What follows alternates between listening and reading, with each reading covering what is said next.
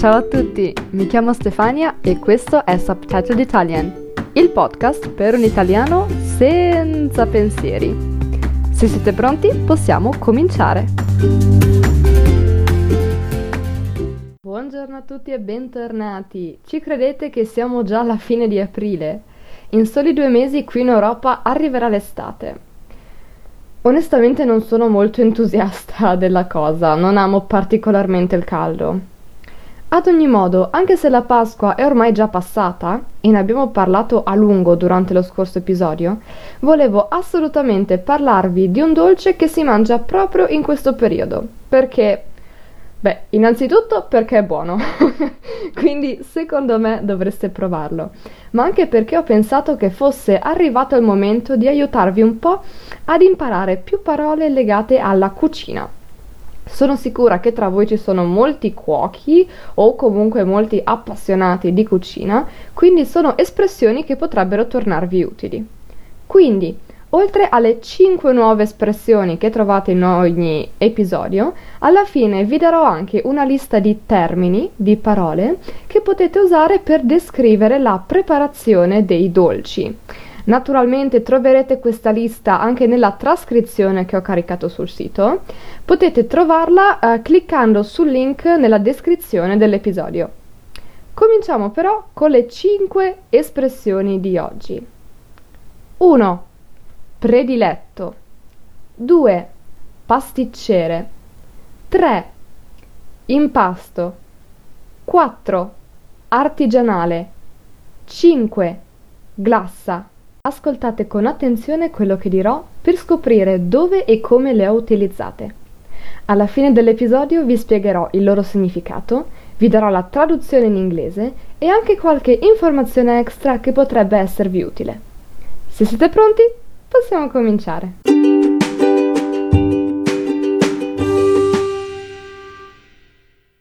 Quando si pensa alla Pasqua e alle tradizioni culinarie, in Italia ogni regione ha le proprie ricette e piatti prediletti. C'è tuttavia un dolce che mette d'accordo tutta l'Italia. Sto parlando della colomba. Il suo nome deriva dalla forma, che ricorda molto un tipo di uccello bianco, chiamato appunto colomba, e che è anche un simbolo molto importante per il cristianesimo. Fin dagli inizi questo animale ha infatti rappresentato la purezza, l'innocenza, la pace e anche lo Spirito Santo. Ha quindi senso che sia diventata una fonte di ispirazione per il creatore del dolce pasquale. Ma chi è il pasticcere al quale è venuta un'idea che si è rivelata geniale?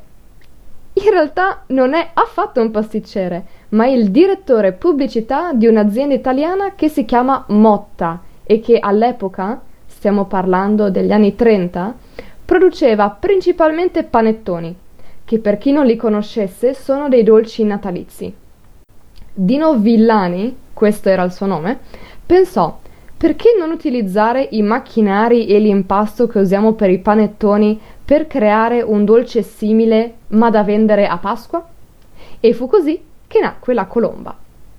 Oggigiorno esistono decine di tipologie diverse, sia artigianali che industriali, ma gli ingredienti originali dell'impasto sono pochi e semplici.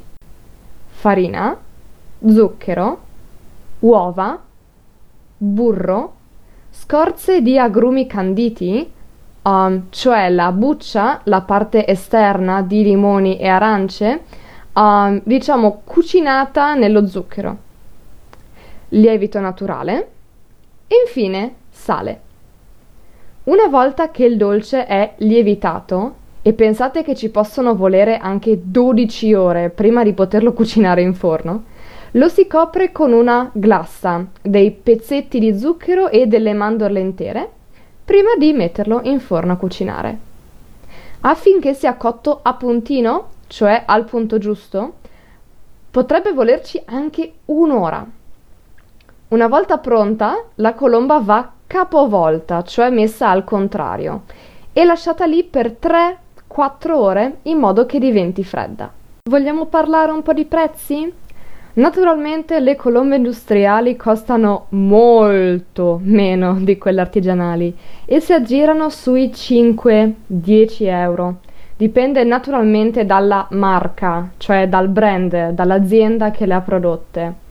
Se invece volete assaggiare qualcosa di artigianale, mi dispiace dirvi che dovete essere pronti a spendere anche cifre piuttosto alte. Se un pasticcere di una piccola città di provincia potrebbe chiedervi sui 30 euro, le colombe di pasticceri famosi e rinomati come Cracco vi costeranno la bellezza di 48 euro. Ad essere sincera, io non ne ho mai assaggiata una così costosa e non credo nemmeno che ne valga la pena. L'unica volta che ho mangiato una colomba artigianale eh, è stato quando ne abbiamo comprata una farcita con il gelato dal nostro gelataio di fiducia. Eh sì, non stavo scherzando quando vi ho detto che adesso si trovano colombe di tutti i tipi. Prima di andare ad analizzare le parole di oggi, vediamo insieme un paio di curiosità legate a questo dolce. 1. Esiste una colomba siciliana che prende il nome di palummetta.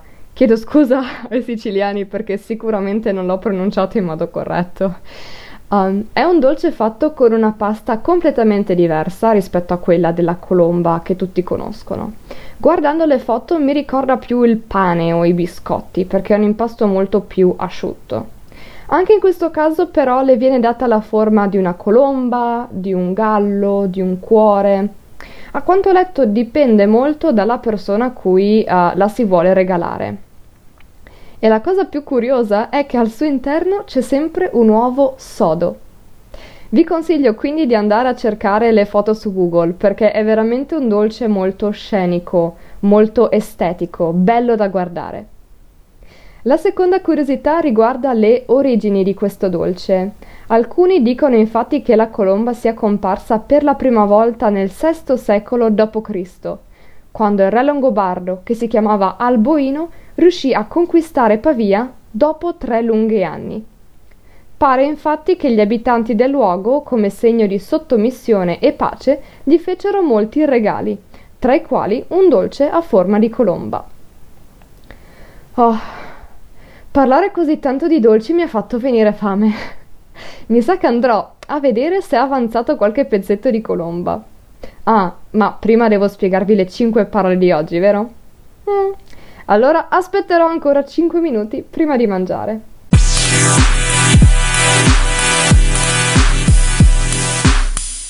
Numero 1.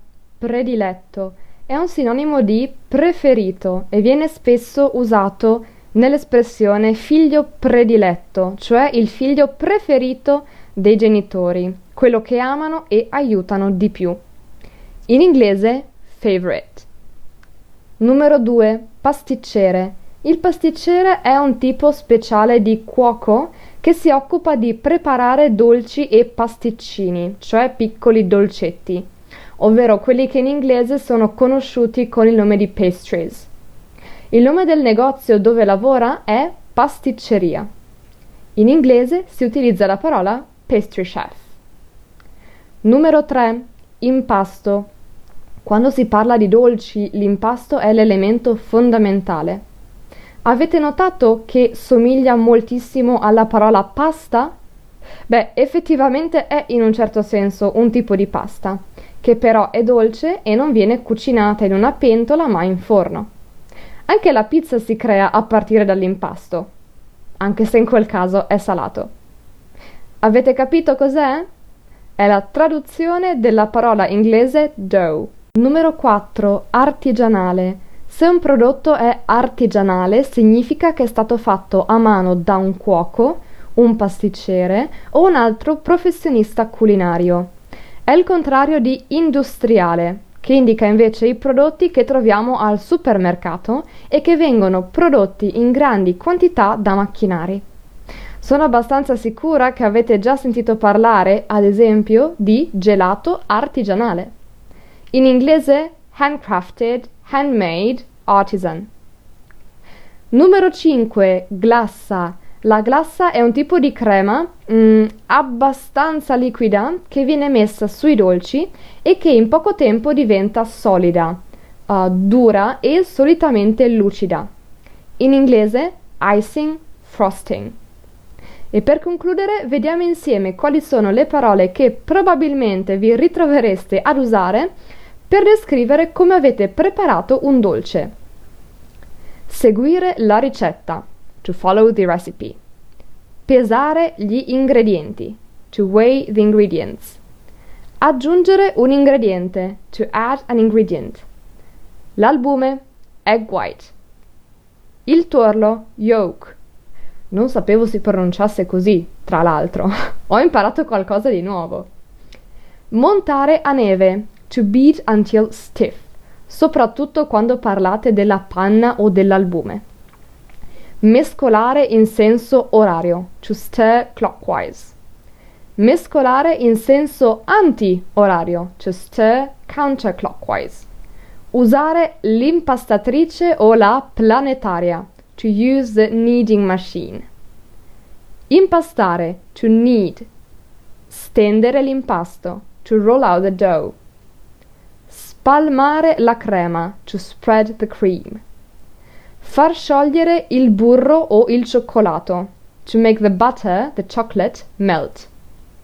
Far raffreddare, to cool down. A temperatura ambiente, room temperature. Cucinare al forno, to bake in the oven. Alzare, abbassare la temperatura, to increase or decrease the temperature. Questo è davvero tutto per oggi. Spero che l'episodio vi sia piaciuto e che vi sia venuta voglia di provare a mangiare la colomba. Ma sono curiosa, a voi piace cucinare dolci? Preferite mangiarli? Oppure nessuno dei due? Fatemelo sapere. Se ascoltate il podcast su Spotify potete commentare qui sotto, altrimenti mandatemi pure un messaggio su Instagram. Ci sentiamo presto, statemi bene, ciao ciao!